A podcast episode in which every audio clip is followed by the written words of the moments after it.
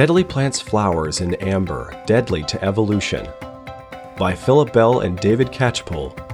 Originally published January 2017.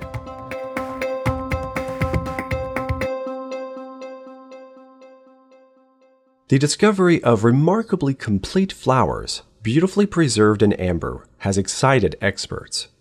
The amber fossilized tree resin from an amber mine in the Dominican Republic is said by evolutionists to be 15 to 45 million years old. Professor George Poinar from Oregon State University in the U.S., an entomologist who has spent almost 30 years researching the wealth of insects entombed in amber fossils, noticed flowers that might belong to Strychnos. Shrubs and trees in this genus, named by creationist Carl Linnaeus in 1753, contain the highly toxic alkaloid strychnine often used in rat poisons. These flowers look like they have just fallen from a tree, said Professor Poinar. He sent high resolution photos to Lena Struwe, professor of botany at Rutgers University in the US, an expert on strychnos. After comparing them with museum collections of some 200 known species, she decided it was a new species, Strychnos electri.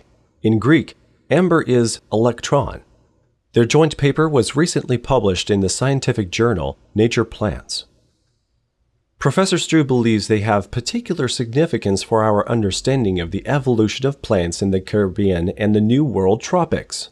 However, the grounds for announcing a new species were such minute factors as the precise location and appearance of hairs on the petals.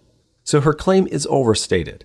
Biblically, the many different species of the genus of flowering plants all likely descended from one created plant kind. Organisms were designed with the capacity to vary, but within limits. The observed diversity across strychnos species is not evidence for the evolution of one kind of plant from another. Rather, it fits perfectly with creation biology. Additionally, what has been overlooked here is how the flowers could be in such good condition after the claimed, at least, 15 million years. So good, in fact, that they could be identified not just as the genus Strychnos, as if fresh off of the tree, but in such minute petal hair detail as to allow meticulous microscopic comparisons at species level. The bigger picture.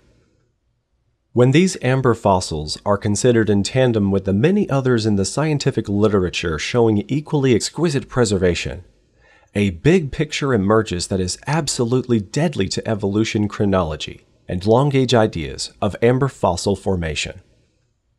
For example, amber dated to 320 million years has been found to have a molecular composition seen only in flowering plants, angiosperms.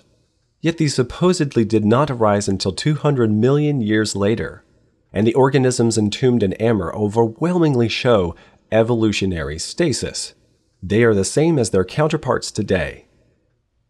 What's more, the vast extent of many amber deposits and the types of organisms entombed point to a preservation event way beyond resin oozing slowly from forest trees scenario mooted by evolutionists.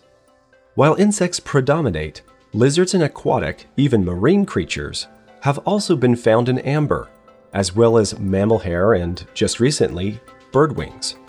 It all points to a catastrophic event of biblical proportions, with resin bleeding profusely from forest loads of smashed floating logs. The flood of Noah's day, only around 4,500 years ago.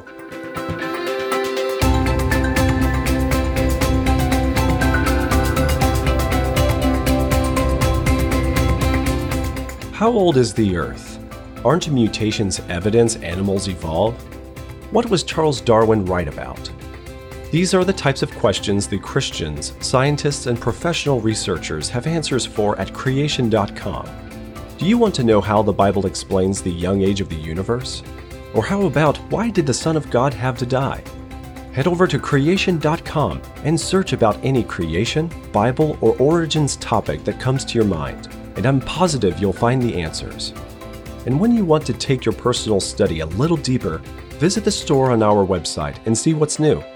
You can explore any creation subject you like, and we have books and videos for audiences of all ages and education levels. If you want to know where I'd recommend you start, look up the book and DVD pack called Inspiration from Creation. You won't be disappointed. Head over to creation.com/store.